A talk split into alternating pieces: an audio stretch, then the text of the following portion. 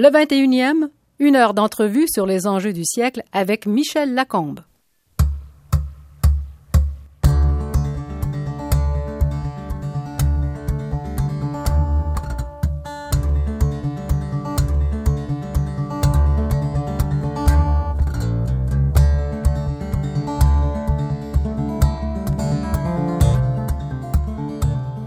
Mon invité est une politologue franco-américaine, spécialiste de la société américaine et des relations entre la France et les États-Unis, qui est connue par beaucoup de livres et beaucoup d'interventions à la télévision en France et parfois même aux États-Unis et chez nous aussi. Nicole Bacharan, bonjour. Bonjour. Nicole Bacharan, vous venez de publier un gros bouquin sur le 11 septembre. En fait, c'est une description coup par coup qui s'appelle 11 septembre, le jour du chaos. Vous avez voulu, euh, refaire la commission d'enquête ou quoi? On a voulu, euh, on, je dis on parce qu'on est deux, hein, c'est un livre que j'ai écrit avec Dominique euh, Simonet, on a voulu... Oui, votre mari dont on va reparler on a voulu raconter la journée du 11 septembre, puisqu'on en a tous des souvenirs très précis en général, où on était quand on a appris, à quel moment on a compris que c'était vrai. Mmh, mmh. Et puis finalement, peu de choses. On se souvient évidemment des tours, du Pentagone, peut-être du visage de George Bush ce jour-là. Et nous, mais on se rend compte que au fond, on ne sait pas très bien ce qui s'est passé en dehors de tout ça. Voilà. Dans toute cette journée mmh. absolument folle. Et là, vous y allez euh, assez profondément. Au sein du pouvoir américain. Heure, minute, euh, seconde, parfois par seconde, euh, les événements, mais aussi l'avant un peu, l'état d'impréparation de la structure politique américaine, les gens qui savaient qu'ils auraient dû transmettre l'information, pas, pas que le World Trade Center va sauter, mais qu'un gros coup se prépare, etc. Euh, comment vous avez travaillé ça il y a énormément, depuis dix ans, il y a énormément de ressources et de documents qui sont sortis, qui ont été, euh, qui ont été déclassifiés. En fait, la matière, elle est là. Alors, vous arrivez à quoi euh, Évidemment, personne ne sait que le World Trade Center sera attaqué par des avions civils, mais qu'est-ce qu'on sait exactement qui n'est pas transmis et qui aurait pu faire que les choses se passent différemment on sait, en fait, c'est particulièrement euh, George Tenet, le patron de la CIA euh, à ce moment-là, euh, Richard Clark, qui est le patron de l'antiterrorisme au, Conseil de sécurité, l'un et l'autre savent que Ben Laden prépare une attaque massive contre des intérêts américains. Ça c'est la, la certitude. Et pour eux, c'est pas une question de est-ce que, c'est quand, quand et où. Et ce quand et où, ils ne le savent jamais jusqu'au dernier moment très précisément. Mais dès le, premier euh, impact du premier avion sur une tour de World Trade Center, l'un et l'autre savent que c'est Ben Laden, tout de suite. Et pendant les sept mois et demi qui ont précédé, depuis l'arrivée de George Bush euh, à la Maison-Blanche, ils ont tenté de vraiment attirer l'attention euh, de George Bush, de Condoleezza Rice, de Donald Rumsfeld, des responsables américains, sur cette euh, avancée de la menace euh, de Ben Laden. Et ce n'est pas que George Bush pensait qu'il n'y avait pas de menace, mais il ne l'a pas traitée avec euh, l'urgence qu'elle aurait mérité d'être traitée. Par mmh. contre, il, personne ne savait où, où, et quand exactement. Mais quand vous dites que George Tenet, le patron de la, de la CIA, sait qu'il va se passer quelque chose d'énorme, vous dites c'est cette connaissance-là, il est certain Hein, Ce n'est pas une hypothèse d'après lui, il est certain. Cette connaissance-là ne se rend pas au président, ni même à son entourage euh, immédiat, ni même à la conseillère à la sécurité nationale. Alors, comment ça se fait? Qu'est-ce qui se passe dans la machine? On a le sentiment que quand George Bush arrive à la Maison-Blanche en janvier, euh, le 20 janvier donc de 2001, euh, tout se passe dans une transition assez normale finalement, eh ben ça prend du temps. Il faut du temps pour que toute l'administration précédente s'en aille, mais ensuite que toute l'administration suivante s'installe, que les confirmations aient lieu au Sénat, qu'on regarde tout ce qui s'est passé dans les dossiers. Il y a beaucoup de priorités. Il y a la Chine, il y a la Russie, il y a le conflit israélo-palestinien, il y a le commerce, il y a, évidemment les armements nucléaires, la question des armes de destruction massive, l'Irak.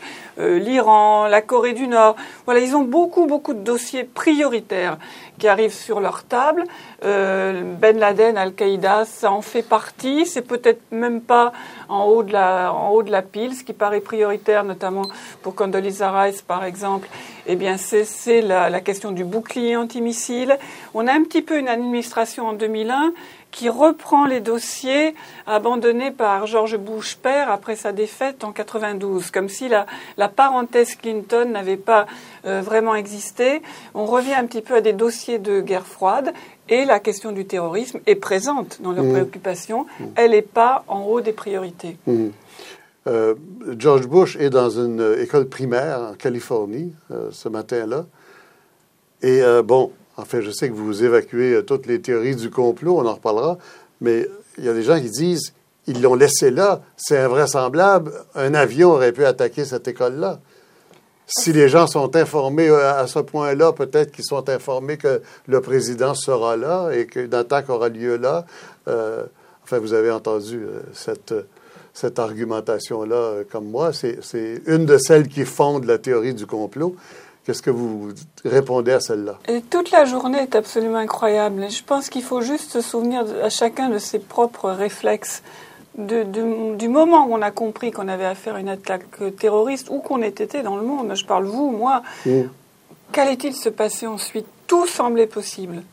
Tout semblait possible et à la fois euh, inimaginable. On était dans quelque chose euh, d'inimaginable et le pouvoir américain n'était pas dans une situation... Euh, euh, dans une situation différente. Moi, ce qui me paraît le plus invraisemblable, c'est pas les, ce qu'imaginent les complotistes, c'est ce qui s'est vraiment passé. Et effectivement, Georges Bush a été prévenu. Ce qui s'est vraiment passé est pire que les théories du complot. Ah, c'est beaucoup plus fou. L'état de désorganisation du gouvernement américain, c'est ça. C'est ça que vous parlez. D'impréparation et de désorganisation mmh, à, mmh. à, ce moment-là. Mmh. Et on peut le leur reprocher jusqu'à un certain point parce que ils sont, ce sont des humains même s'ils ont des informations que vous et moi n'avons pas, ce sont des êtres humains. Et ce qui s'est passé était inimaginable. Euh, donc on n'est on pas préparé mmh, pour, euh, mmh. pour l'inimaginable. Mais c'est vrai que l'attente de George Bush pendant sept minutes dans cette école, mmh. alors que la phrase que lui a dit son euh, directeur de cabinet, Andy Card, est l'Amérique est attaquée. À ce moment-là, c'est ça qu'on lui dit. On lui, il a su un moment avant qu'il y avait un avion euh, qui avait percuté le World Trade Center. D'abord cru que c'était un petit avion, puis finalement non, c'était un gros avion. Mais quand on vient le prévenir dans la salle de classe, on lui dit l'Amérique est attaquée. C'est mmh, d'autres mmh, termes. Mmh. Et il me semble que la plupart des présidents euh, auraient sauté de leur chaise en disant Excusez-moi, je suis obligé de vous quitter. Parce que, euh, en cas d'attaque, le président est celui qui a des décisions à prendre avant tout autre. Et il attend sept minutes. Lui, dans ses mémoires, dit qu'il voulait surtout donner l'impression qu'il qu'il se contrôlait, qu'il n'y avait pas de scène de panique face à lui. Il mmh. aurait pu aussi paniquer ses enfants qui, étaient là, mmh. montrer qu'il était l'homme calme, aux commandes. Mais c'est quand même très troublant. Enfin, mmh. je ne pense pas qu'il ait pris la bonne attitude à ce moment-là. Encore une fois, il était devant l'inimaginable. Ce qui est tout à fait étonnant, c'est que l'armée américaine, l'armée de l'air, est totalement perdue, n'est pas au courant c'est l'aviation civile qui traite toute seule l'affaire. Ça se rend, bon, euh, avec un délai un peu déraisonnable pour une urgence comme celle-là dans les bureaux du gouvernement. Et, l'armée de l'air est toujours pas au courant. Et, quand elle reçoit un appel pour demander des avions qui escortent les avions, euh, les avions de chasse pour escorter euh, les appareils qui ont été détournés, on n'a pas le temps de suivre la procédure parce que la procédure est trop compliquée. Alors là, on est vraiment dans c'est kafkaïen, ça n'a ah, aucun sens. C'est absolument fou. C'est pour ça que je, ne cesse de dire la réalité est beaucoup plus folle que tous les scénarios qu'on a pu euh, élaborer. Vous avez des avions de chasse qui sont envoyés euh, pour faire face à la situation. Oui, qui volent au-dessus de l'Atlantique en attendant qu'on leur dise quoi faire. Ils ne savent pas où ils doivent aller. L'un d'entre eux, on leur dit, vous, maintenant vous avez l'autorisation de tirer, c'est-à-dire éventuellement l'autorisation d'abattre un avion plein de civils. Or, le pilote qu'on a fait partir en urgence, on ne lui pas dit d'armer son avion, donc il n'a pas d'arme. Il se demande, est-ce que ça veut dire que je vais devoir me jeter contre cet avion euh, civil, éventuellement, et, lequel? On est, dans, on est dans une folie totale. Et on a reconstruit institué avec Dominique Simonet la chaîne de commandement normale pour arriver éventuellement à la décision d'abattre un avion qui ne peut être donnée que par le président. Et on s'aperçoit que c'est une chaîne qui prend plusieurs heures pour monter et pour descendre, pour jusqu'à ce que ça revienne au pilote. Et comme vous le dites, les militaires, en fait, sont hors, hors de la boucle ils, reçoivent leurs informations à la télévision en regardant CNN. C'est comme ça qu'ils savent. Attendez, vous répétez ça les, militaires prennent leurs informations à la télévision. À CNN. les, avions se crachent les uns après les autres et les militaires la prennent après coup à la télévision. Ils ne sont pas prévenus ils ne savent pas ce qui se passe. Et eux-mêmes, euh, ce jour-là en particulier, ils sont pris dans un exercice, dans des grandes manœuvres qui étaient prévues hein, depuis longtemps. Et à un moment, ils croient même que ce sont les Russes qui les attaquent. Parce que certains se demandent, mais peut-être ça fait partie des manœuvres. Peut-être on est dans un scénario de, fiction. certains demandent, mais est-ce que c'est le monde réel ou est-ce qu'on est dans l'exercice? Donc oh, c'est absolument incroyable la situation des, militaires. Et il y a quelques civils qui prennent des décisions hein, à ce moment-là. Vous pouvez réécouter et même voir cette entrevue avec Nicole Bacharan, l'auteur de 11 septembre, le jour du chaos, sur radiocanada.ca oblique 21.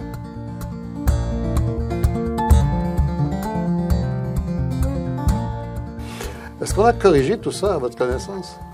Mais écoutez, c'est la question qui se pose parce qu'au fond, on n'a pas moyen de le savoir, à moins dans, les secrets des dieux, euh, d'une de manière certaine, tant que, et à Dieu ne plaise, il n'y a, pas de, il a pas de réplique d'une situation aussi en urgence. Mais euh, il faut espérer que quand même beaucoup de leçons ont, été tirées de, cette confusion-là. Mais le, finalement, on se prépare toujours pour l'attentat précédent. Et on n'imagine pas l'inimaginable. Donc la fragilité reste là. Mais si vous vous souvenez de, de la fin août 2005 et de l'attentat, lapsus révélateur, de l'ouragan Katrina euh, en Louisiane, bon, qui était une catastrophe en, en grande partie naturelle en tout cas, euh, c'est là que la présidence de George Bush s'est effondrée. Parce qu'entre 2001 et 2005, il avait expliqué que sa priorité absolue, c'était la sécurité et qu'il avait remanié tout le fonctionnement des agences chargées de la sécurité. Tout à fait, tout à fait. Alors là, il ne pouvait pas empêcher l'ouragan, mais il s'agissait de porter secours très mm. rapidement, de préparer l'évacuation avant, après, etc. Et on s'est aperçu que rien n'avait été fait. Rien d'efficace. Donc, entre 2001 et 2005, les urgences ça n'était pas, mieux traité du tout. Et les Américains ont réalisé que s'ils avaient face à une catastrophe naturelle ou à un nouvel attentat d'envergure euh, dramatique, les États-Unis n'étaient pas davantage préparés. Et à partir de ce moment-là, la présidence de George Bush, on peut dire, était, terminée. Il s'en est jamais relevé. Alors, c'est vous la spécialiste euh, des États-Unis. Comment vous expliquez ça? Comment vous expliquez cet état d'impréparation qui est reconfirmé en 2005 par Katrina? Je pense que les, États-Unis sont un pays des, paradoxes. Hein. C'est un peu plat euh, de dire cela, mais ils nous ont tellement raconté qu'ils étaient tellement efficaces qu'on a fini par le croire. Euh, à tel point qu'un une telle désorganisation suscite l'incrédulité, non, pas les Américains. Entre le, cinéma, la, force économique et militaire qui est tout à fait réelle, euh, l'obsession de la statistique, de la procédure, euh, de, l'efficacité, du pragmatisme, etc., il y a une sorte de, de grande légende américaine. Au fond, on ne les imagine pas euh, vulnérables ou inefficaces. Or, ils peuvent l'être. Ils peuvent l'être. La démocratie américaine, c'est une grande démocratie, mais également très vulnérable. Dans la, passation de pouvoir euh, de Clinton à Bush en 2001, il y a eu ces élections délirantes qui ont duré cinq semaines, dont le résultat finalement n'est pas certain euh, euh, du tout. On s'est aperçu que... Le recomptage en Floride. Voilà, le recomptage en Floride avec ces bulletins de vote invraisemblables, comme ça, avec des petites confettis, on ne savait pas s'ils étaient poussés vers l'intérieur ou vers l'extérieur, et ce que ça voulait dire. Et au fond, la, démocratie américaine, elle, prend son temps comme si on était au, XVIIIe siècle, hein, à bien des égards. Les changements d'administration. Ou comme si on était en France. Euh, ah non, je pense qu'on est plus rapide à ce niveau-là. Pas forcément euh, plus efficace sur le fond, euh, mais Il y a peut-être moins de garde-fous démocratiques aussi à certains égards en France, c'est possible. Là, il faudrait comparer point par point. Mais c'est vrai que la démocratie américaine, elle a toujours ses grands électeurs, ses changements d'administration, ses délais de confirmation, ses chaînes de commandement extrêmement compliquées. C'est pas toujours un défaut, euh, c'est une faiblesse parfois parce qu'au fond, les États-Unis se sont trouvés comme nous, hein, parce que ce ne sont pas les seuls, malheureusement, à avoir subi des attentats, euh, face à un ennemi totalement d'une autre nature. Il n'y a pas de pays, il n'y a pas de frontières, il n'y a pas d'armée, il n'y a pas d'armes classiques, il n'y a pas de déclaration de guerre, il n'y a certainement pas de négociation possible, et puis des kamikazes.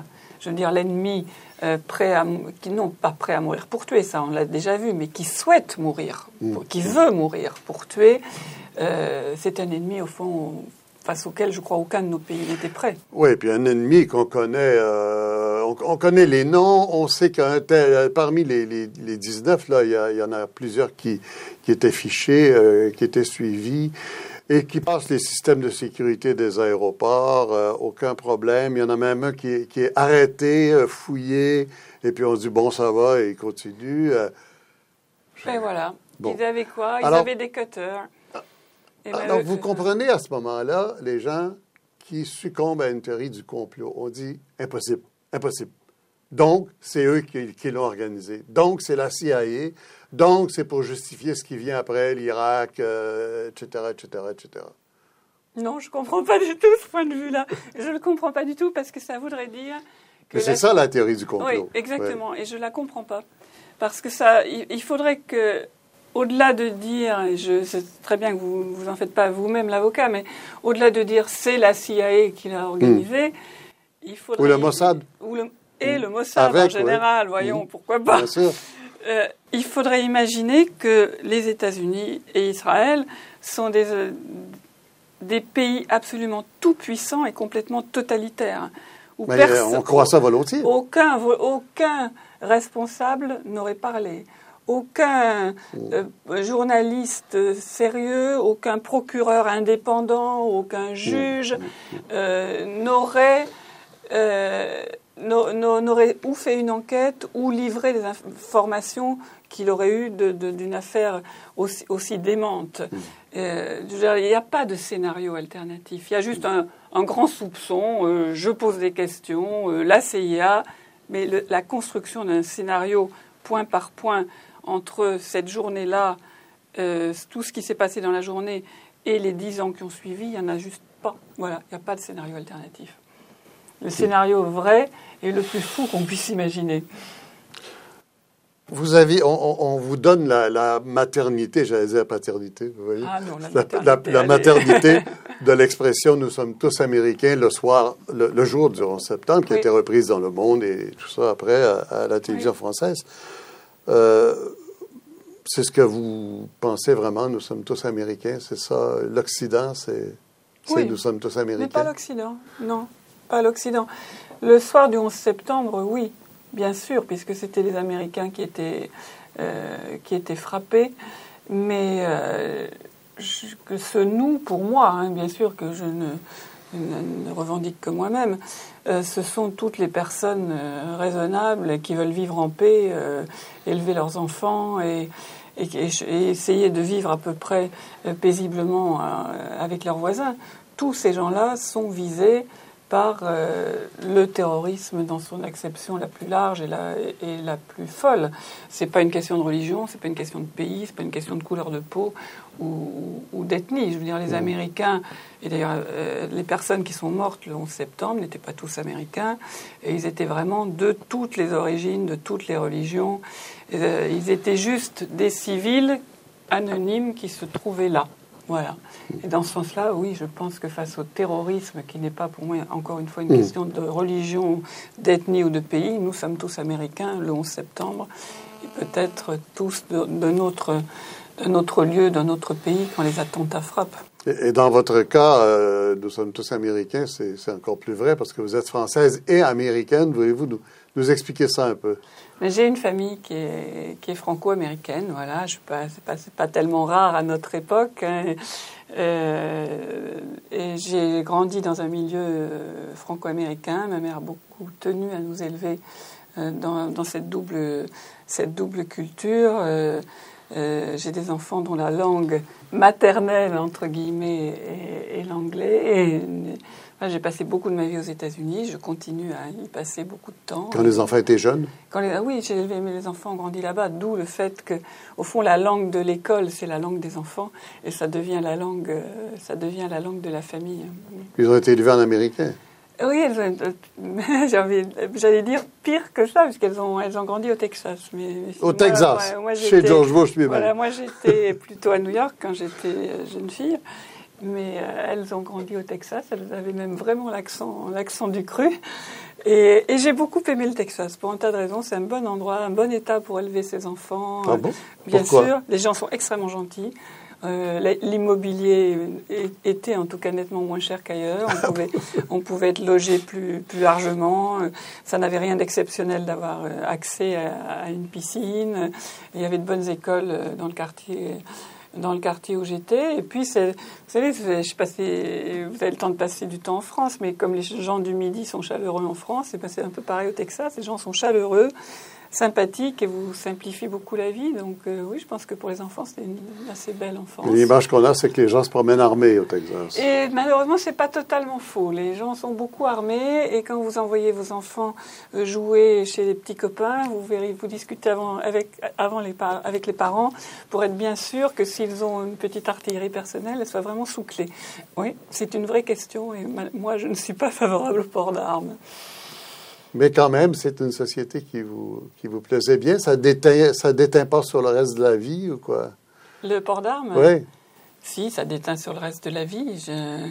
Il, y a une, il, y a une, grande violence, où le taux d'homicide, euh, particulièrement parmi les jeunes, est le plus élevé des, du monde occidental, du monde où il n'y a pas de guerre. Euh, donc c'est tout à fait c'est tout à fait dramatique. Moi c'est pas quelque chose auquel euh, auquel j'adhère euh, du tout. Moi c'est vrai que j'ai une vision assez sympathique et chaleureuse des États-Unis parce que c'est ma famille, mes amis, une partie de ma vie, une partie de mon travail. J'en ai pas du tout une vision idéalisée.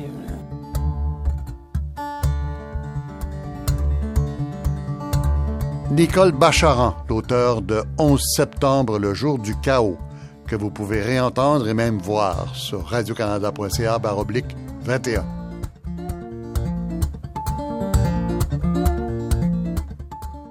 Alors, comme on dit, la question qui tue, vous aimez mieux la France ou les États-Unis? Eh bien, ni l'un ni l'autre, mon commandant.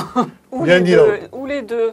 Voilà, pour moi, c'est la maison, c'est la famille, c'est deux pays que j'aime bien. Mais votre première réponse a été ni l'un ni l'autre. Ni l'un ni l'autre, non. Moi, j'aime beaucoup la France. Quand je suis en France, je suis très contente d'être en France. Il y a des choses américaines qui me manquent. Quand je suis aux États-Unis, je suis très contente d'être aux États-Unis. Il y a des choses françaises qui, qui me manquent et des personnes, euh, des personnes surtout. Je me sens pas tenue de choisir et j'ai pas de pays idéal, pas du tout. La France, c'est pas mieux que, les États-Unis, puis les États-Unis, c'est pas mieux que la France. Mais qu'est-ce qui vous manque quand vous êtes aux États-Unis? D'abord, je vais vous embêter avec ça, mais ce qui me manque essentiellement, ce sont des personnes. Oui. Voilà, des, gens que j'aime et qui ne sont pas là.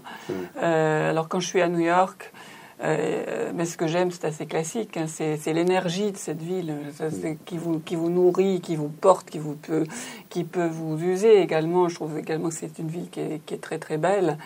Euh, et puis il y a beaucoup de choses euh, euh, marrantes, j'ai envie de dire, dans, le mode de vie, dans le mode de vie new-yorkais, la manière de, de, faire du sport, de profiter du parc, d'avoir beaucoup d'événements culturels très très avant-garde, etc. Mais bon, voilà, Paris est une ville qui qui est d'une beauté sublime.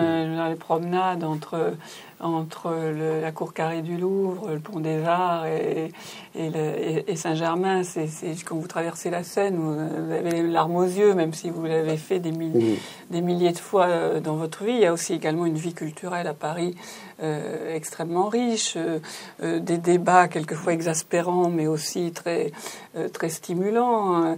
Euh, la vie intellectuelle fait partie de la vie publique. Et puis en Ce qu'on ne retrouve pas aux États-Unis, non? Euh, La France, c'est pas que Paris. Hein. Euh, vous avez toutes ces régions absolument magnifiques. Alors la vie intellectuelle, plus riche en France qu'aux États-Unis. En public, je veux dire. oui, je pense il y a, une présence fortement à la télévision. bah, à la télévision, oui, les journaux. Parce que c'est vrai que la vie intellectuelle euh, aux États-Unis, si on a la chance, et je me rends compte que c'est un grand privilège, euh, de travailler ou de fréquenter une bonne université, elle est intense. Elle est intense. Il me semble que la vie culturelle, intellectuelle aux États-Unis est très, très stratifiée. Ça va vraiment du plus vulgaire, disons, mmh. au plus aux intellos ou dans des domaines où moi-même je ne, je, ne, je ne suis pas, ce qui n'est mmh. pas un grand critère. Est-ce qu'on peut dire qu'elle est réelle, elle est très forte. Est-ce que, est que, vous seriez d'accord pour dire que la différence, c'est qu'il y a une vie intellectuelle aux États-Unis, personne n'en doute, mais ça reste dans un circuit universitaire qui ne déborde pas sur la télé publique, disons qui ne déborde pas beaucoup oui. entre-temps. Mais c'est vrai que, par exemple, les, les, shows politiques du dimanche matin aux États-Unis sont quand même de, de bonnes euh, de bonne tenue et on n'en a pas tant que ça. Mais ça reste politique. Ça reste politique. Strictement politique. C'est un peu ma marotte. oui. Mhm. C'est vrai que oui, vous parlez. Mais pas littéraire ou euh, théâtre. ou... Mais bon, les Alors qu'il y a ici. Les émissions littéraires en France, il y en a quand même assez peu. Assez peu et assez tard. maintenant, oui. Euh, malheureusement. Parce que Vous savez que ça commence à se ressembler ou quoi? Euh, dans ce cas-là, ce ne serait pas une très bonne chose. Est-ce que vous trouvez que les télés commencent à se ressembler même entre la France et les États-Unis? Oui, un peu, oui, oui. Et pas qu'entre la France et les États-Unis, toute l'Amérique latine et, certainement dans des régions que je connais, euh, que je connais moins. Euh, la course à l'audience fait qu'on on tire quand même beaucoup vers le bas. Ça, c'est malheureusement assez planétaire. Hein. Et le reste de la vie, la vie, euh, la vie civile, les, je sais pas, mais la bouffe, les N'importe quoi, les, habitudes de vie, les relations entre les personnes. Je fais partie des gens qui pensent qu'on peut manger très bien aux États-Unis. À New York. À Houston, Houston, Texas, vous pouvez manger extrêmement bien. Vous avez des, euh, mais bon, ce qui est toujours injuste, c'est qu'il faut, je dis pas qu'il faut être riche, mais il faut quand même avoir certains moyens financiers. Je veux dire, les gens les plus mal nourris, mais c'est en France la même chose. Ce sont les pauvres, et je trouve ça radicalement scandaleux. Mais aux États-Unis, si vous habitez une grande ville et que vous, voilà, vous avez un salaire correct, vous pouvez vraiment très très euh, très très bien manger des produits de, de très bonne qualité. En France aussi, évidemment, mais c'est toujours c'est toujours une question de, de, moyens. Alors il y a des choses qui sont attachantes en France. Enfin pour moi, euh, j'aime beaucoup les marchés, j'aime bien faire mon marché. Donc voilà, c'est pas vous avez peu d'équivalents aux États-Unis, mais vous en avez. Moi, à Stanford, je vais sur California Avenue et il y a le marché bio qui est tout petit. c'est en Californie. Voilà, c'est la Californie et c'est excellent et les pêches sont extraordinaire, je peux vous Par contre, quand on est pauvre aux États-Unis, on est plus pauvre qu'en France, non? Euh, je suis malheureusement pas sûre de ça. Non? Parce que si vous regardez les... Le système de sécurité sociale, quand même, il fonctionne pas mal mieux ici, non? Oui, vous avez une couverture maladie universelle. Ben oui, voilà. Alors ça, c'est une différence cruciale et extrêmement, extrêmement euh, importante. Donc, euh, il faut poser ça, l'accès aux soins, au moins l'accès aux soins si je regarde en dehors des soins, les, taux de pauvreté avec des, des, seuils à peu près comparables, c'est la même chose en France et aux États-Unis. Comme il y a les avantages aux familles, euh, transport en commun, enfin, plein de choses euh, qui sont. Euh, mais le, quand vous reprenez le revenu pour une famille de 4, hmm. le seuil de national de pauvreté et le, et le, pourcentage des gens qui se trouvent malheureusement en dessous de ce seuil, c'est un seuil vraiment de pauvreté, c'est en temps normal, c'est-à-dire pas en temps de crise, à peu près 12% euh, en France comme aux États-Unis. Mmh. Donc c'est vrai qu'il y a un filet social en France qui est plus fort avec euh, cette, euh, cet accès aux soins que je trouve absolument fondamental. Mais néanmoins, il y a une vraie pauvreté en France. Il y a une vraie pauvreté et, qui, et les gens très pauvres, ils ont malheureusement une vie assez comparable aux très pauvres aux États-Unis. Mmh. Mmh. On, parle d'assurance de, maladie, de, de Medicare. Ça nous amène à Obama. Medicare, que Obama a finalement réussi à faire passer, c'est une petite victoire ou une grande défaite? C'est une petite victoire. Je pense que c'est une petite victoire parce qu'il a fait le maximum dans le monde réel. Il ne pouvait pas obtenir mieux et il a quand même obtenu quelque chose. Il a cédé aux compagnies d'assurance privée. Euh, quand je dis qu'il a obtenu quelque chose, il a obtenu que sur 10 ans, il y aura 36 millions d'Américains euh, assurés en plus Donc qui paieront eux-mêmes, Ça n'est pas rien. qui sont obligés de payer eux-mêmes aux compagnies privées. Non, non, normalement, ceux qui n'ont pas de moyens, et c'est souvent des gens qui n'ont pas de moyens, Ouais. pas tous, hein, Ben, pas tous. euh, seront, ce ne seront pas eux qui paieront, mais les aides de- du gouvernement. C'est bien la question qui se pose. Mais par ailleurs, je sens que c'est ce qui vous préoccupe, et vous avez raison, euh, Obama n'a pas réussi à instituer un système d'assurance publique étatique supplémentaire pour tous ces gens euh, qui n'avaient pas accès à l'assurance maladie. Donc, effectivement, s'il y a 36 millions d'Américains supplémentaires d'assurés, il y aura 36 millions de clients, même si ces clients sont aidés par l'État, euh, pour les compagnies d'assurance. Et ça, c'est un. Ça, pour moi, c'est une image très sombre au fond de l'avenir de la démocratie américaine. C'est que depuis toutes les dérégulations des années 80, des années Reagan, certains lobbies, comme le lobby des assurances ou de l'industrie pharmaceutique, ont acquis un- des moyens financiers et un pouvoir absolument colossal qu'ils ont à cœur d'avoir un système de santé modelé en fonction de leurs intérêts, qu'ils ont énormément pesé euh, pour bloquer l'ambition générale d'Obama d'un système euh, public et qu'ils ne vont pas cesser euh, d'œuvrer pour modeler l'avenir du système de santé dans un sens qui leur soit, euh, qui leur soit favorable, parce que leurs moyens financiers sont absolument sans, euh, sans limite, qu'ils ont orchestré une campagne euh, redoutable contre le, le- le- le- le projet euh, d'Obama et que, que Obama soit réélu ou non, ils, ils vont continuer. Si elle- et quand on sait que... Et ils ont eu raison. Euh, finalement, il n'y a rien qui se passe qui ne fasse pas l'affaire des grandes institutions financières. Pour Obama, il y a, il y a une, défaite vis-à-vis des grandes limite. institutions financières. Pour moi, c'est même pas une défaite d'Obama, c'est une défaite de la démocratie, euh, de la démocratie américaine, puisque la, la Cour suprême elle-même, euh, il y a un peu plus d'un an, a pris une décision dramatique, disant que c'était janvier 2010, je crois, les, les entreprises avaient droit à l'expression politique, avaient droit au free speech, et donc avaient le droit de financer euh, des campagnes d'opinion ou, de, ou, ou des campagnes électorales sans, sans limite et pratiquement avec très peu de contrôle. Et ça, ça a un impact, c'est pas juste une mauvaise décision, ça a un impact sur les élus qui se trouvent plus ou moins, euh, plus ou moins ligotés. Oui, moi, à cet égard-là, je pense qu'il y, y a un très mauvais tournant qui a été pris par cette démocratie américaine.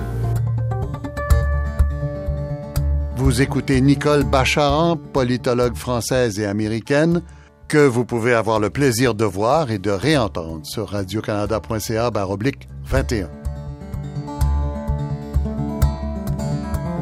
Obama, il n'a pas réussi euh, beaucoup de choses finalement, non? Il a réussi un certain nombre de choses. Quand on Parce prend- qu'on est, tous- on est tous tombés amoureux euh, Mais, euh, oui, bien sûr. dès avant la campagne, dès la Bien publication de son livre. Bien sûr. Et puis pendant la campagne, c'était l'espoir fou. euh, et puis à l'élection, on a dit ah c'est ça, les États-Unis, c'est George Bush, mais c'est aussi Obama. Et puis là, on est dans la bonne période et tout va marcher et il va y avoir des miracles et il n'y en a pas eu. Et en même temps, tous les gens qui étaient très enthousiastes d'Obama dans le monde, et ils étaient très nombreux, euh, à la fin de leur phrase, ils disaient Mais bon, c'est pas le Messie, on sait qu'il va pas faire de miracle.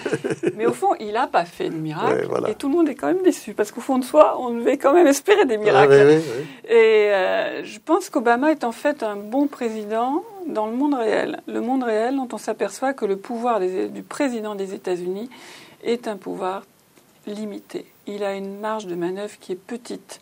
Petite. Et quand on Alors parle... ça, on l'appelle l'homme le plus puissant du monde. C'est pas vrai. Et c'est pas vrai. Pas vrai. Le bouton, le bouton nucléaire, Voilà. c'est tout. Il a à sa Pour la politique, il n'est pas très puissant, c'est Il ça. a à sa disposition l'armée la plus puissante du monde Mm. et il gère l'économie la plus puissante Mm. du monde. Mais et quand je dis Enfin, non, il la gère. Il la gère pas. Absolument. C'est un lapsus. Il est à la, son pays est l'économie la plus puissante du monde. L'influence du président sur l'économie, elle, est, elle existe, bien sûr. Il y a quand même un pouvoir de l'État. Mais finalement, en tout cas, on voit qu'elle n'est pas, qu'il n'est pas tout puissant parce que l'économie américaine ne ressemble pas du tout à ce que peut souhaiter Obama. Les contre-pouvoirs sont extrêmement forts, extrêmement présents. Le, le, le contre-cas à, à chaque instant, et c'est l'essence même hein, de le, de, de- des institutions américaines. C'est construit pour que ça bloque et pour qu'on soit obligé au, au compromis, et des compromis qui sont jamais très très satisfaisant. Et puis, il y a ce poids des lobbies qu'on évoquait à l'instant. Un président français à l'intérieur de son pays a plus de pouvoir qu'un président américain. Au-delà de ça, je pense... Beaucoup plus? Nettement plus, nettement plus. Son parti le suit quand même beaucoup plus. Euh, le Parlement, donc du coup, euh, quand il a la majorité au Parlement et avec le nouveau euh, système électoral français, la synchronisation au fond des, des, parlements, des élections législatives et présidentielles, généralement le président a, la majorité de son côté, il a, plus de pouvoir. Mais je crois que le, un des grands problèmes de nos démocraties toutes confondues, c'est que l'essence d'une campagne électorale, c'est un homme ou une femme qui arrive et qui dit ben, Je vais changer le monde. Voilà, je vais changer mon pays et le monde dans la foulée. Or, parce qu'on voilà, ne peut pas faire la campagne sur la réalité. La réalité, c'est de dire Je vais avoir une petite marge de manœuvre et je vais pouvoir changer un petit peu certains points. C'est ça la réalité. Mmh, on ne peut pas gagner une campagne électorale en disant ça. Mmh. Mais la réalité, c'est que beaucoup de décisions et beaucoup même de gestion ne dépendent, ne dépendent plus du politique, ne dépendent plus de l'organisation nationale. Pour l'Europe, ça se passe beaucoup euh, au niveau de Bruxelles. Pour l'ensemble de nos pays, ça se passe au G8, euh, au G20. Et puis, ça se passe sur les marchés, au sein des, annonces des agences de notation qui ne sont pas, euh, qui ne dépendent pas du politique. Alors, ce livre sur le 11 septembre, pour y revenir, le jour du chaos, vous l'avez écrit avec votre mari, Dominique Simonet, avec qui vous avez fait d'autres livres pour enfants, entre autres. Et vous avez, à vous deux, cinq enfants. Oui, c'est colossal. Hein? une famille, pas, ouais, pas une famille nombreuse, une famille colossale. Vous, euh, relation travail-famille, ça va, hein? Oui, enfin, il faut le demander à mes enfants. Hein. Ça peut être, euh, je pense que quand elles étaient, ils étaient plus jeunes, ils ne trouvaient pas ça forcément euh, simple. On a essayé d'être des parents. Euh, Comment vous avez fait qui, on, a géré au jour le jour les, les crises successives de l'enfance et de l'adolescence. Et parfois bien, parfois parfois beaucoup moins bien. C'est difficile de travailler, d'élever ses enfants. C'est assez général. Je pense que notre cas n'a rien de n'a rien de particulier. C'est difficile de travailler et d'élever ses enfants euh, dans le monde d'aujourd'hui. Peut-être euh, en même temps, bon voilà, je pense à, mon arrière-grand-mère, ses enfants étaient à la guerre. Euh, donc on a une société mmh. qui n'est pas facile, je trouve, qui est dangereuse pour les adolescents et puis des parents bah, qui, qui, sont, qui doivent travailler, qui ne sont pas toujours aussi présents qu'ils devraient l'être. Vous êtes très attaché à votre mère et à une histoire qui est très importante pour vous que je voudrais que vous nous racontiez. Euh, votre mère a vécu la guerre et elle a été arrêtée. Oui, euh, ma maman a été arrêtée euh, au début de l'été 44, donc elle avait tout juste 20 ans. Et elle était dans la résistance. Et comme elle m'a toujours elle dit elle-même, j'étais pas un héros, j'ai pas fait grand-chose. Elle portait du courrier. elle n'a pas fait ça avec aucune ambition d'aucune sorte. Il lui a semblé que c'était normal. Voilà, elle avait envie quand même de faire quelque chose euh, pour son pays. Elle a été. Euh, et, elle n'était pas juive. J'insiste parce que y a, vous savez très bien que sur Internet, Nicole Bacharan, au troisième site, on se tombe Nicole Bacharan juive. pour toutes sortes de raisons. C'est une maladie française. C'est une maladie française. C'est une maladie française. Vous tapez le nom d'un tas de personnes qui sont dans la politique, dans le journalisme, dans les médias. Et Google euh, recense ça de manière neutre. C'est un ordinateur qui fait ça. Et donc, sans jugement. Voilà. Et il, sort, il se trouve qu'en France, et ce n'est pas le cas dans, dans, d'autres, dans, la, dans les autres pays, je crois, eh bien, il y a un grand intérêt pour savoir si telle ou telle personne ah est juive. Mmh, mmh, ce qui me mmh, paraît extrêmement glauque. Alors, votre mère a été arrêtée parce qu'elle transportait... Parce qu'elle transportait du courrier, voilà. Elle a été... Euh, Mais pourquoi c'est un événement important pour vous Vous dites, ça, ça fait... Euh, pour vous un espèce de héros de votre mère.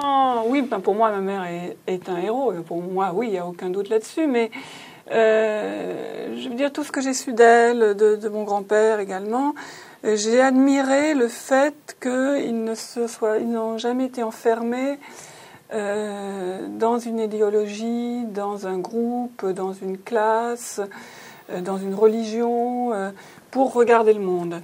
C'est-à-dire que euh, juifs, non-juifs, gens de droite, gens de gauche, il y avait quelque chose d'abord d'humain qui, déterminait leurs décisions. Euh, je sais que maman, donc, qui s'est installée à 18 ans à Toulouse, eh bien, a spontanément ouvert sa porte à des amis juifs parce qu'il y avait une rumeur de rafle qui circulait euh, dans Toulouse et que donc eh bien, certaines personnes venaient dormir chez elle ces soirs-là euh, et que ça lui paraissait ben, normal, c'était des gens qui étaient menacés euh, d'arrestation. Mhm. Et, et je pense que c'est très important voilà, de se poser toujours la question de l'être humain qui est en face de soi plutôt que de sa couleur, de sa religion, de son appartenance, qu'elle soit sociale, nationale ou, ou, ou idéologique. Et c'est vrai que je pense que ma mère a retrouvé une, une partie de ce point de vue dans, dans la mentalité et l'idéologie euh, américaine. Mhm. Non pas pour dire que c'est un pays idéal, du tout, du tout. surtout sur le plan social, les critiques sont, sont immenses. Mais la valeur de l'individu, mhm. au moins, je dis plus dans l'idéologie que dans la réalité, c'est quelque chose qui est très fort. Mais cette histoire de votre mère, c'est quelque chose que vous avez appris par après. Vous êtes ah oui, euh, vous n'étiez pas, vous pas là. D'abord, quand, elle avait 20 ans, elle n'avait pas d'enfant. Oui, en plus, en plus. Alors, c'est quelque chose, c'est comme quoi une histoire, euh, un moment fondateur qu'on vous a raconté, quoi. C'est non, pas du tout. C'est des choses qu'elle a racontées petit à petit, comme ça, au fur et à mesure de, de la vie euh, et la vie et des événements. Je, je veux dire, il y a des choses qui vous marquent plus que d'autres et euh, je me souviens que moi, c'est vers l'âge de, 14 ans, je pense que j'ai compris euh, le principe, euh, beaucoup plus que l'arrêté, de ce qu'avaient été les camps de concentration. Mhm. Ça, ça a été un choc mhm. immense. Immense. Et ça, c'est. Bon, bien sûr, maman s'est évadée avant d'atteindre ces, ces, lieux euh, ces lieux de, mort, puisqu'elle a été arrêtée à l'été 44. Euh, les, trains étaient, les trains en France étaient, étaient bombardés, et donc elle a saisi une occasion, elle s'est évadée, elle n'est pas parvenue en Allemagne, donc elle n'a pas connu cela. Euh, moi, je sais que quelqu'un qui a beaucoup compté dans ma vie, c'est Elie Wiesel, par exemple, qui, ah quand j'avais 14 ans, lors d'une émission de télévision, à travers lui, j'ai compris ce que j'ai commencé à comprendre plutôt ce qu'avaient été les, camps de concentration. Et c'est que oui, c'est quelque chose qui change la vision du monde. C'est un mm. immense choc. Vous pouvez réécouter et même voir cette entrevue avec Nicole Bacharan, politologue française et américaine, sur radiocanada.ca 21. Euh, vous avez aussi écrit sur le monde musulman, euh, probablement à cause des États-Unis, j'imagine, dont on se trouve entraîné. Euh, vous, allez. vous, dites, vous dites une chose tout à fait intéressante. Vous dites d'abord que l'anti-occidentalisme est quand même assez récent, c'est le 20e siècle, c'est pas avant, et que, dans le fond, l'extrémisme le, musulman, c'est pas vraiment dirigé contre l'Occident, c'est plus dirigé contre certains régimes à l'intérieur. C'est une façon un peu rassurante de voir, de voir ça, non? Oui, je crois que c'est vrai, néanmoins. Je, je crois que c'est vrai. Euh, si on se passe. Là, on est dix ans après le 11 septembre. Euh, on ne peut pas dire que Ben Laden ait gagné. Hein. Et l'idéologie de Ben Laden, elle n'a pas gagné. Il n'a pas pris le pouvoir, ou ses émules n'ont pas pris le pouvoir euh, nulle part. Il y a eu malheureusement beaucoup d'attentats, beaucoup de morts qui ont été frappés comme ça, juste pour le dans la volonté de tuer des civils, euh, beaucoup de morts essentiellement dans les pays, dans les pays musulmans. Mmh. Mais ce qui mmh. se manifeste à travers le, printemps arabe, dont on ne sait ce que ça deviendra, et puis ça prendra beaucoup, beaucoup de temps pour qu'on en ait un éventuel aboutissement, c'est pas une volonté de, tota-, de, totalitarisme euh, islamique. Il y a aussi visiblement une aspiration de beaucoup de jeunesse dans ces pays-là à la liberté de conscience, à la liberté euh, d'expression, à un avenir meilleur sur le plan euh, sur le plan matériel. Je crois que quand même, de par le monde, les gens qui souhaitent vivre paisiblement, euh, qui veulent construire un avenir meilleur pour leurs enfants, euh, prendre soin de leurs parents quand ils sont âgés, avoir accès à la santé hein, dont, nous parlions, une, avoir un toit sur la tête, le chauffage en hiver, une nourriture décente et c'est quand même une majorité, c'est la grande majorité des, gens dans le monde. Je pense qu'il y a une lutte dans les pays où l'extrémisme s'est exprimé entre les extrémistes et les autres. Je ne crois pas que les extrémistes aient la majorité, mais malheureusement, ils ont des méthodes qui font qu'ils n'ont pas besoin d'être majoritaires souvent pour imposer leurs lois. Mais, on dit toujours que c'est l'ignorance et la pauvreté qui, euh, qui entraînent les effets les plus, les, plus terribles. Et euh, bon, euh, remettre sur pied tout un système d'éducation et repartir une économie, c'est pas des trucs qui prennent trois semaines après, après la place Tahrir. Absolument. Et c'est vrai qu'on se dit que des pays comme la Tunisie, où il y a un véritable investissement dans l'éducation, ils ont plus de chances de parvenir à un, assez bon résultat assez vite que l'Égypte, où vraiment il n'y a pas eu d'investissement dans, l'éducation, où, l'illettrisme est une, véritable plaie. La culture de la corruption, elle est générale parce que c'était une culture euh, de survie. Donc entre la place Tahrir et puis une, économie qui fonctionne et des écoles qui fonctionnent, il y a beaucoup de temps et beaucoup de, difficultés sur le chemin. C'est vrai que l'Égypte est un pays majoritairement très pauvre et que si le régime change, quand le régime change, les gens veulent avant tout vivre mieux et que ça va prendre du temps et que la déception euh, face à ça, elle, elle est dangereuse. Et qu'il faudra que nous, on accepte de payer, euh, d'avoir des échanges plus égalitaires, donc moins enrichissants financièrement pour nous et plus pour eux. Sans compter, que pas réglé, sans compter que nos pays sont en crise, hein, dans, oui, en une, plus. dans, une, crise très très grave. On, mhm. est, on est très fragile. Pourtant, vous avez l'air optimiste. Vous croyez ça Je ne sais pas, j'ai l'impression, oui. Je déteste les optimistes. Ah oui Ah bon, alors je me suis trompé. Vous ne croyez pas à l'avenir du monde euh, Ah, je vais être très biblique. Moi, je pense... Euh, je, vous connaissez la parabole des, des, justes, et encore une fois, je ne parle pas de moi, mais je, je pense que voilà, l'équilibre du monde, l'avenir du monde repose peut-être sur les actions de quelques justes qui se battent pour la justice, pour la liberté, pour la paix et, et pour un, un avenir euh, meilleur. Mais il n'y a rien de fait, non, le monde continue à être une planète dangereuse. Et c'est certaines personnes, quoi. C'est donc, c'est comme, en fait, ce que vous dites, c'est que c'est à chacun de voir à ce que le monde soit meilleur. C'est un peu, euh, c'est presque, c'est presque biblique, comme vous disiez. Oui, c'est assez, assez, biblique, oui. et, je ne parle pas de personnes parfaites, mais de gens, voilà, qui essayent d'aider à ce que, de prendre des pas trop mauvaises décisions. Euh, euh, au jour le jour. On, en parlait à propos de votre mère tout à l'heure, au sens des justes de Marie Calter, au sens des gens qui ne tiennent pas compte des mauvaises conséquences qu'un geste pourrait avoir pour eux si c'est le geste à faire humainement. Quoi. Oui, et je pense qu'il y a des gestes à faire comme ça qui sont instinctifs parce qu'on n'a pas le temps de réfléchir. la question se mmh. pose tout de suite, vous ouvrez ou vous fermez votre porte, vous tendez la main ou vous ne l'attendez pas. Et puis il y a des décisions plus lourdes et plus mûries, des décisions de, de nature politique, euh, économique, euh, sociale, et dont il faut essayer qu'elles soient les meilleures possibles. C'est la politologue qui parle, là Ah, je t'ai jamais totalement dissocié, j'ai pas de cerveau, je reste toujours. Euh, bon, voilà, j'essaye d'avoir une vie intellectuelle qui a, puisse apporter un petit, une petite pierre à l'édifice, mais je reste toujours une femme amoureuse et la maman de mes enfants, voilà, et la fille de maman. C'est pour ça que vous faites beaucoup d'interventions dans les médias. Vous trouvez ça important euh? Je pense que j'en fais beaucoup parce qu'on me le demande et que et que peut-être j'apporte un peu une fibre humaine à des questions qui sont parfois sèches. Euh, voilà, j'essaie qu'on n'oublie pas trop l'aspect humain des, des, choses, mais je aucune prétention à avoir une grande influence. Non, pourtant.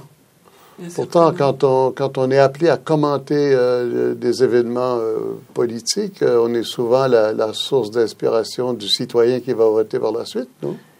Je pense que notre rôle, c'est de lancer des idées qui peuvent peut-être clarifier ou un point ou un autre pour des gens qui n'ont pas le temps de s'intéresser à un domaine en particulier. Alors là, on peut, oui, dire, ben, peut regarder les choses sous cet angle, sous d'autres. Voilà, on lance des idées qui peuvent, pour quelqu'un qui écoute, éventuellement aider à construire son propre puzzle et sa, sa propre vision, éventuellement sa propre décision. Ça va pas au-delà. Hein. Presque journaliste, comme journaliste. Non, je me sens pas journaliste parce que je ne ben, suis pas reporter, je vais pas chercher l'information. Pas sur le terrain. Euh, voilà, je suis plus Je suis plus rat de bibliothèque, au fond. Oui, oui. Vous êtes plus... Euh, pensez que l'avenir est meilleur pour la France, enfin pour l'Europe ou pour l'Amérique? Je ne crois pas que les deux avenirs soient indissociables. C'est souvent ce qui me frappe, c'est que, bien sûr, nous avons nos différences, mais si on nous place l'Europe et l'Amérique vis-à-vis du reste du monde, on se ressemble quand même beaucoup, beaucoup. Et dans nos systèmes politiques et dans nos systèmes économiques. Je pense que nos différences, elles sont grandes, enfermées dans notre petit narcissisme. Vu de loin, c'est quand même beaucoup moins net et je ne crois pas que nos Parler du plan économique et euh, politique, politique, Mais la vie quotidienne est quand même différente. Là. Euh, si on sort de New York, euh, la vie quotidienne est quand même très différente. La vie est très différente si vous la comparez. Vous comparez la vie du Kansas à la, vie, je ne sais pas moi, de, de Limoges. Ou, D'ailleurs, c'est très différent. Mais s'il faut comparer la vie du Kansas et de Limoges vis-à-vis de la vie au Kazakhstan ou au Punjab, à mon avis, euh, ah oui. la différence, elle, se, ratatine tout de suite. Et donc, je pense que nos avenirs sont, sont de toute façon, de toute façon liés. Est-ce que, est-ce que un meilleur avenir pour nous dépend d'un meilleur avenir pour eux? Sur la planète, oui. Euh, la planète est toute petite et hein, je pense qu'on s'en rend compte euh, tout le temps. Et on ne peut absolument pas échapper à ça. C'est, je veux dire, les décisions prises, euh, regardez les catastrophes nucléaires, ça ne se passe pas que, c'est pas circonscrit à un lieu, ça s'étend ensuite sur des euh, des distances euh, inimaginables, mm. les questions climatiques également, les migrations de population ne vont pas cesser parce qu'on aura pris telle ou telle euh, décision. L'avenir, il est planétaire en tout cas. Merci beaucoup, Nicole Bachar. Merci à vous.